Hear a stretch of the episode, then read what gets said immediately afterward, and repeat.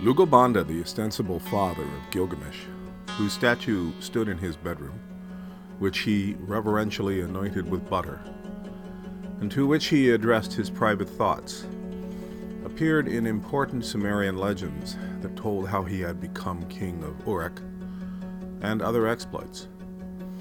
These are tales, in one sense, historical, as he is named in the ancient Sumerian list of kings. On the other hand, magical portions of narrative and the setting of them should make him a figure of myth, of primordial time, of time even at the creation of the world. Lugalbanda is said to have lived and reigned for 1200 years, and so defies mere mortal aspect. Two Sumerian epic texts feature Lugalbanda, called by scholars Lugalbanda I, or Lugalbanda in the Mountain Cave, and Lugalbanda II, or Lugalbanda and the Anzud bird. In Lugalbanda and the Mountain Cave, Enmerkar, who was his predecessor as king of Uruk, has mobilized an army for war against Aratta. The cause of war is obscured by the mysteries of the text. On the one hand, Aratta is a mythic place, wherein Inanna the goddess dwells.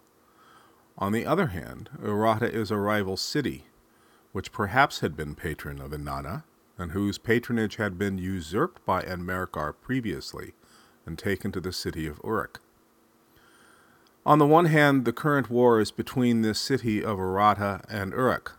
On the other hand, Aratta as a place had been overrun perhaps by foreign adversaries, the Martu. At the outset of these texts, which may be taken in series, Lugalbanda is apparently a captain in this army. Passing through steep mountains halfway to Aratta, Lugalbanda suddenly faints. Unable to revive him, his fellow troops leave him in a cave with provisions and aromatic incense resin and proceed on their way. When Lugalbanda comes to, he has dreams and prays for help, but the last part of that text is fragmentary and uncertain. In the tale that follows, Lugalbanda and the Anzud bird, Lugalbanda has recovered and found himself in the mountains alone and lost. In desperation to escape, he discovers the Anzud bird on a peak, where he had previously taken refuge, having flown to it after the sacred halub tree had been disturbed, and his frightened fledglings had fled. You can see for details the story of Gilgamesh, of Enkidu, and the Netherworld. Lugalbanda cleverly schemes how he should seek its holy favor in order to receive from him such blessings as he may bestow. The blessings of the Anzud bird should provide his gifted destiny.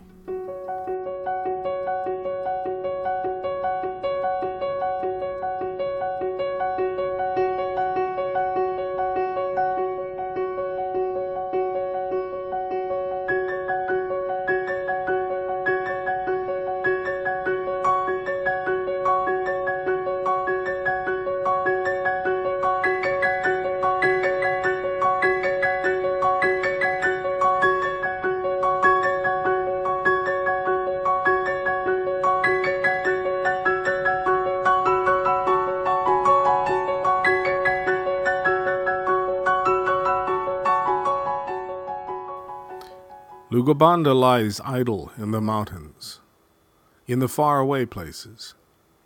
He has ventured into the Zabu Mountains. No mother is with him to offer advice. No father is with him to talk to him. No one is with him whom he knows, whom he values. No confidant is there to talk to him.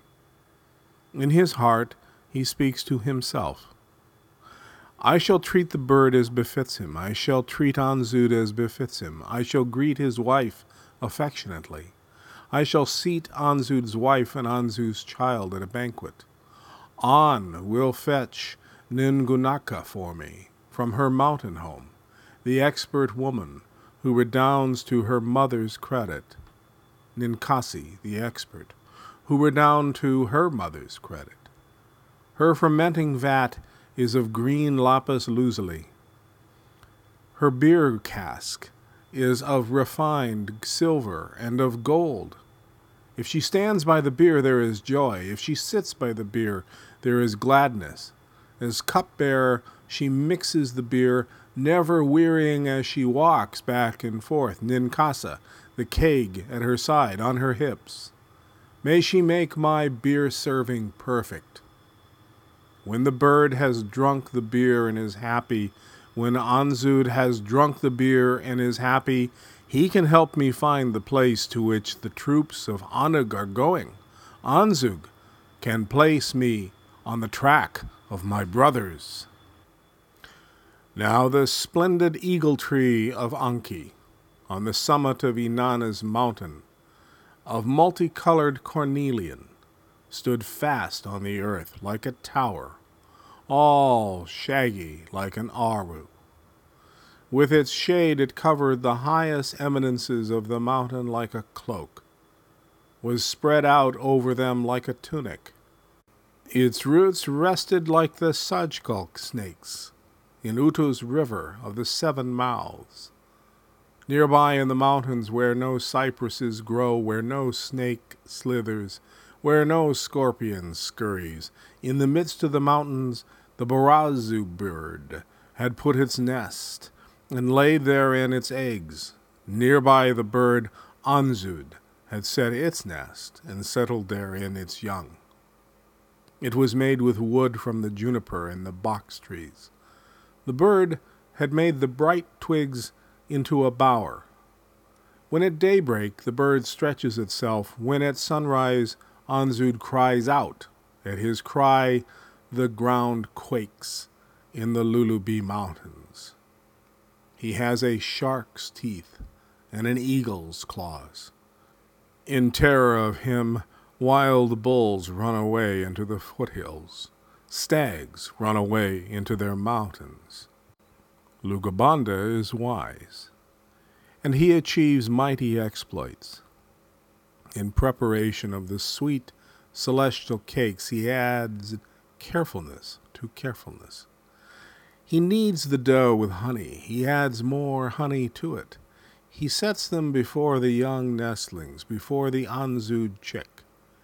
Gives the baby salt meat to eat. He feeds it sheep's fat.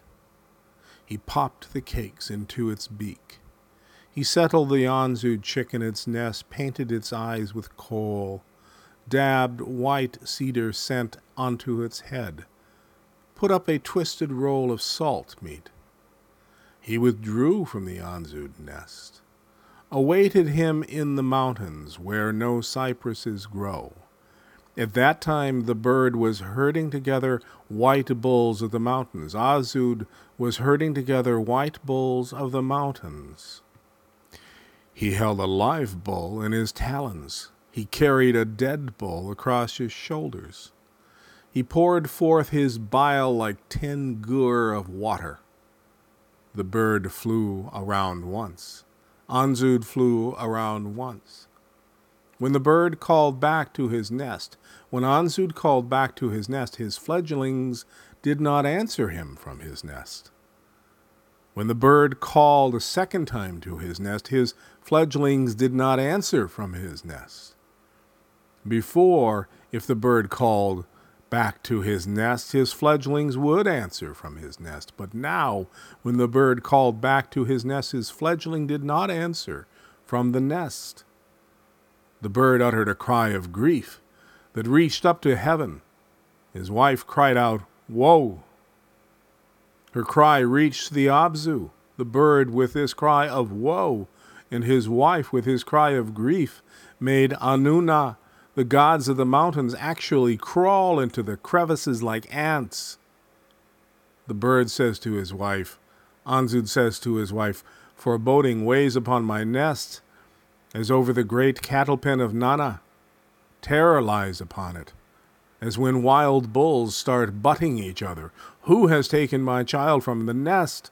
Who has taken the Anzud from the nest?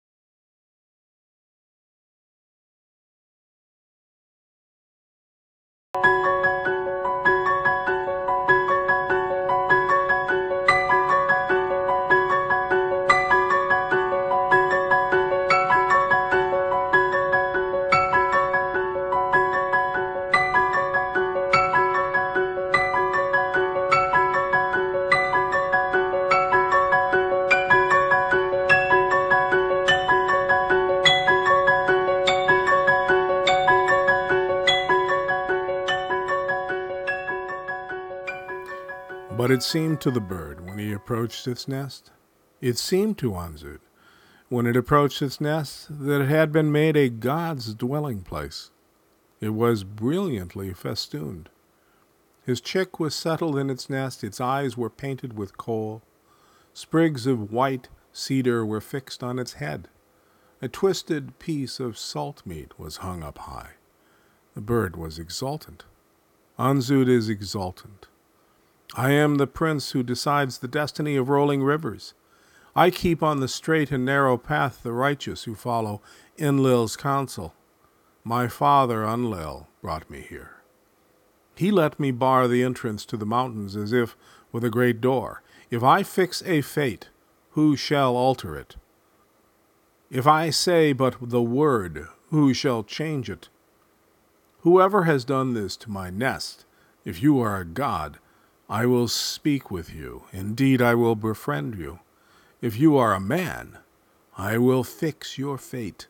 I shall not let you have any opponents in the mountains. You shall be hero fortified by Anzud.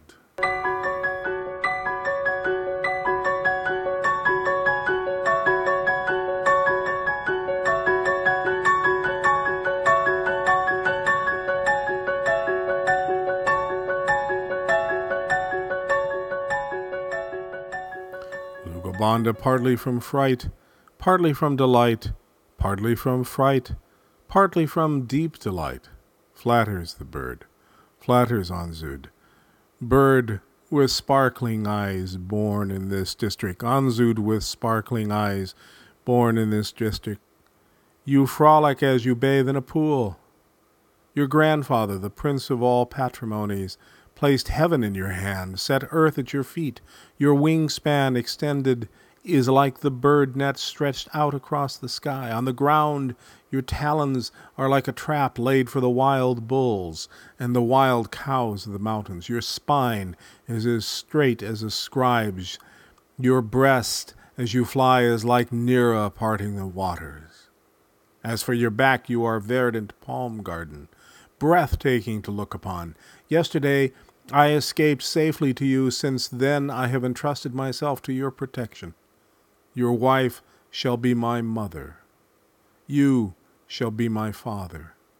I shall treat your little ones as my brothers. Since yesterday I have been waiting for you in the mountains where no cypresses grow. Let your wife stand beside you to greet me.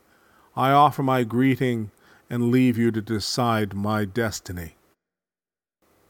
So now we have a strange interlude. Well, Anzo shall bless Lugalbanda, but like Christ or the Buddha, Lugalbanda shall dismiss the illusions that are offered to him. Lugalbanda will have none of what is offered to him. First, he will turn down great wealth, symbolically offered. Then he will turn down the prowess of an invincible warrior. Then he will turn down the conquest of cities. He will even turn down the delightful food of the gods, which we may suppose contains supernatural nourishment. In the end, Anzud will ask Lugalbanda what he wants for himself. And Lugalbanda will answer, as Gilgamesh would also answer, that he wants everlasting youth. This is something other than and better than immortality. For what good is immortality if one ages and becomes sick and feeble? Better than this would be perpetual health and vigor, and perhaps then we might believe that Lugalbanda did live twelve hundred years. The bird presents himself before him, rejoices over him. Anzud presents himself before him, rejoices over him. Anzud says to Lugalbanda the pure, Come now, my Lugalbanda, Go like a boat full of precious metals, like a grain barge, like a boat going to deliver apples, like a boat piled up high with a cargo of cucumbers, casting a shade, like a boat loaded lavishly at the palace of harvest. Go back to the brick built Kulaba with head held high. Lugalbanda, who loves the seed, will not accept this. Like Shara, Inanna's beloved son, shoot forth with your barbed arrows. like a sunbeam, shoot forth with the reed arrows like moonlight. May the barbed arrows be a horned viper to those they hit. Like a fish killed with a cleaver, may they be magic cut. May you bundle them like logs hewn with the axe. Lugalbanda, who loves the seed, will not accept this. May Ninurta, Enlil's son, set the helmet lion of battle on your head. May the breastplate, that in the great mountains does not permit retreat, be laid on your breast. May you the battle net be against the enemy. When you go to the city, may you not be defeated. Lugalbanda, who loves the seed, will not accept this. The plenty of Dumuzi's holy butter churn whose fat is the fat of all the world, shall be granted to you. Its milk is the milk of all the world, it shall be granted to you.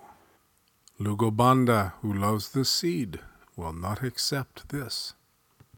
As a kib bird, a freshwater kib, as it flies along the lagoon, he answered him now. In the bird listened to him.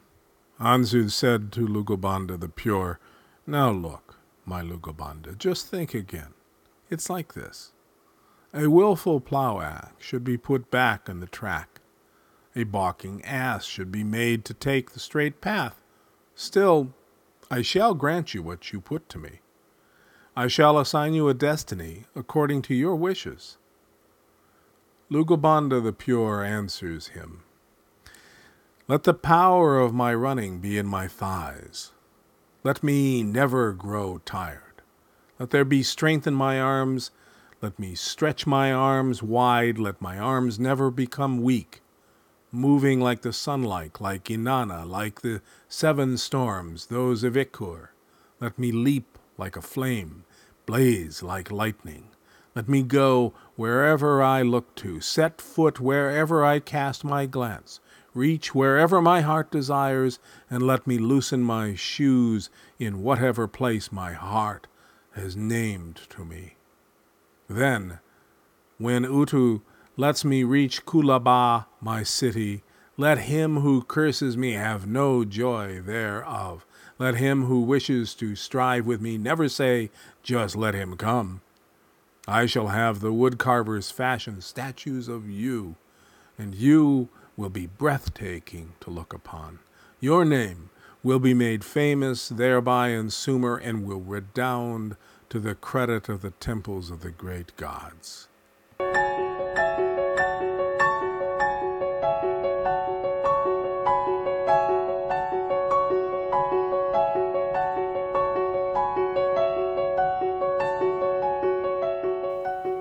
So Anzud says to Lugalbanda the Pure, the power of running be in your thighs.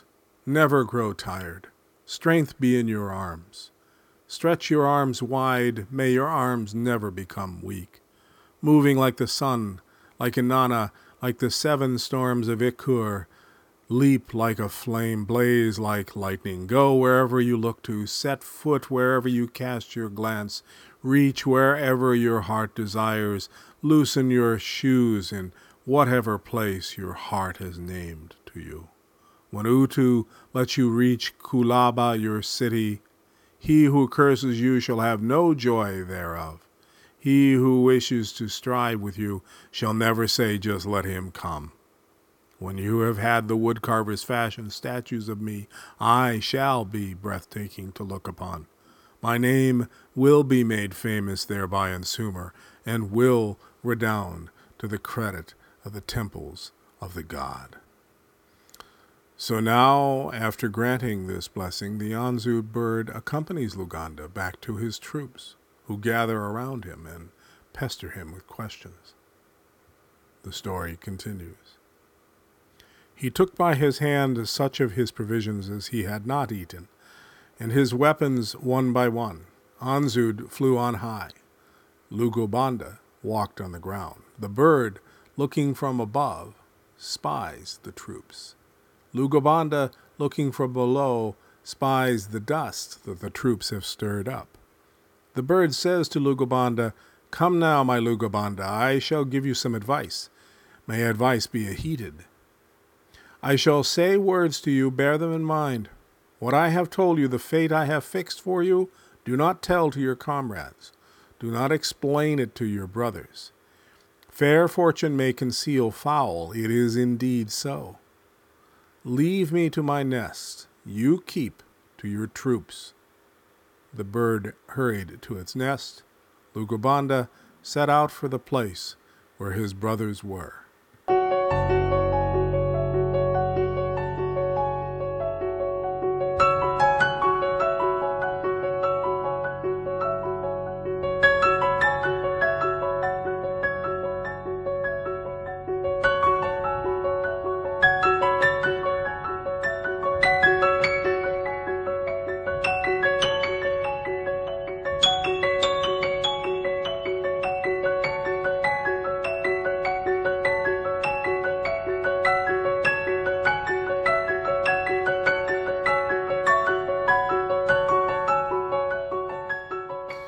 Like a pelican emerging from the sacred reed bed, like the Lahama deities going up from the Abzu, like one who is stepping from heaven to earth. Lugalbanda stepped into the midst of his brothers' picked troops. His brothers chattered away, the troops chattered away, his brothers, his friends weary him with questions. Come now, my Lugalbanda, here you are again. The troops had abandoned you as one killed in battle. Certainly you were not eating the good fat of the herd. Certainly you were not eating the sheepfold's fresh cheese. How is it that you have come back from the great mountains where no one goes alone, whence no one returns to mankind? Again, his brothers, his friends, weary him with questions. The banks of the mountain rivers, mothers of plenty, are widely separated. How did you cross their waters? As if you were drinking them. Lugalbanda the Pure replies to them The banks of the mountain rivers, mothers of plenty, are widely separated. With my legs I stepped over them. I drank them like water from a water skin. And then I snarled like a wolf. I grazed the water meadows. I pecked at the ground like a wild pigeon. I ate the mountain acorns. Lugalbanda's brothers and friends, consider the words that he has said to them. Exactly as if they were small birds flocking together all day long, they embrace him and kiss him, as if he were a gom-gom chick sitting in its nest.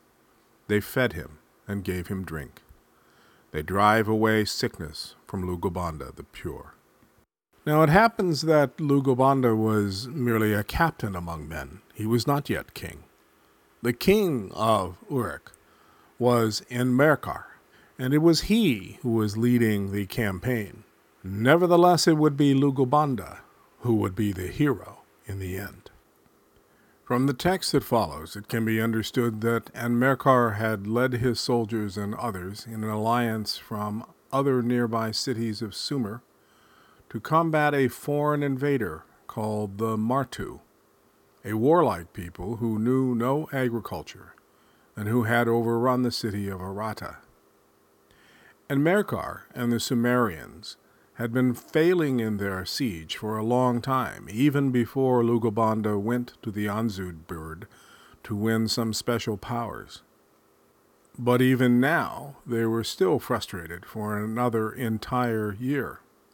Evidently, Lugalbanda's special powers were not meant for the siege itself.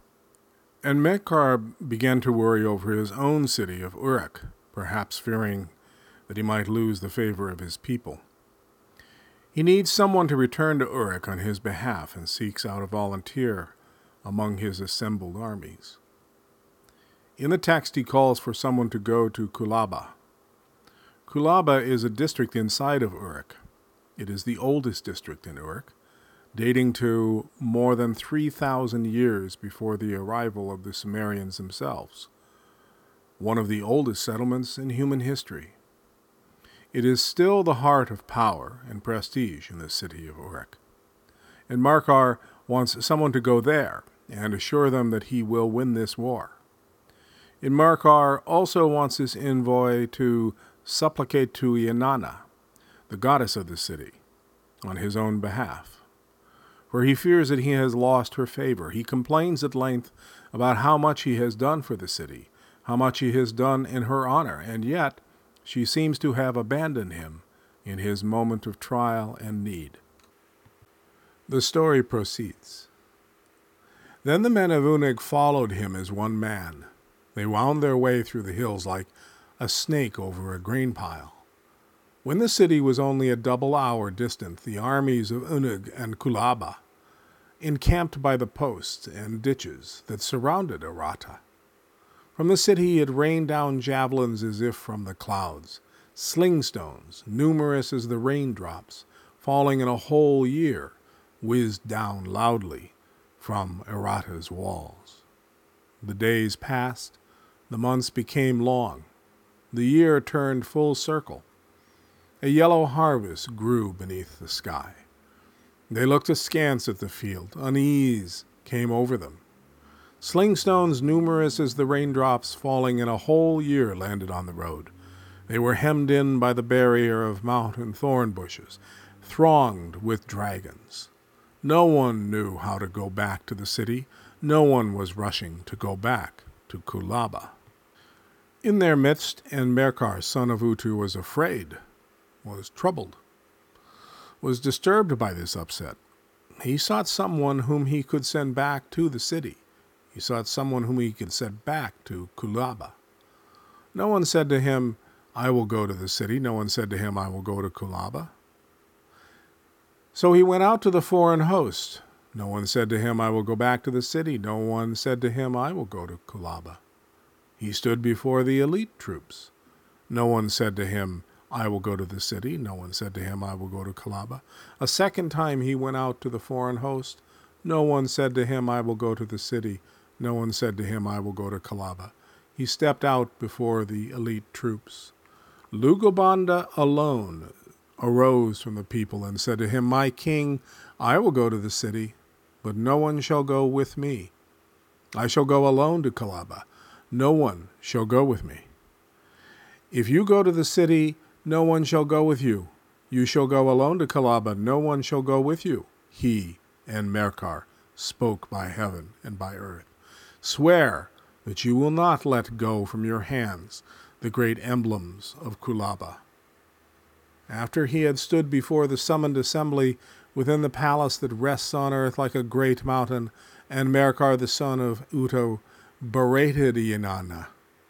Once upon a time, my princely sister Inanna the pure summoned me in her holy heart from the bright mountains, had me enter brick built Kulaba.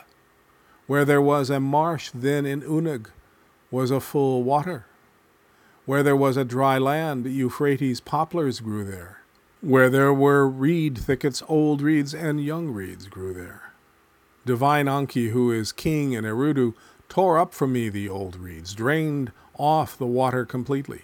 For fifty years I built. For fifty years I gave judgments. Then the Martu people who know no agriculture arose in all Sumer and Akkad, but the wall of Unug extended out across the desert like my bird net. Yet now, here in this place, my attractiveness to her has dwindled. My troops are bound to me as a cow is bound to its calf, but like a son who, hating his mother, leaves his city, my princely sister Inanna the pure has run away from me back to my brick built Kulaba. If she loves her city and hates me, why does she bind the city to me? If she hates the city and yet loves me, why does she bind me to the city? If the mistress removes herself from me to her holy chamber and abandons me like an Anzud chick, then may she at least bring me home to brick built Kulaba. On that day my spear shall be laid aside. On that day she may shatter my shield. Speak thus to my princely sister, Inanna the Pure.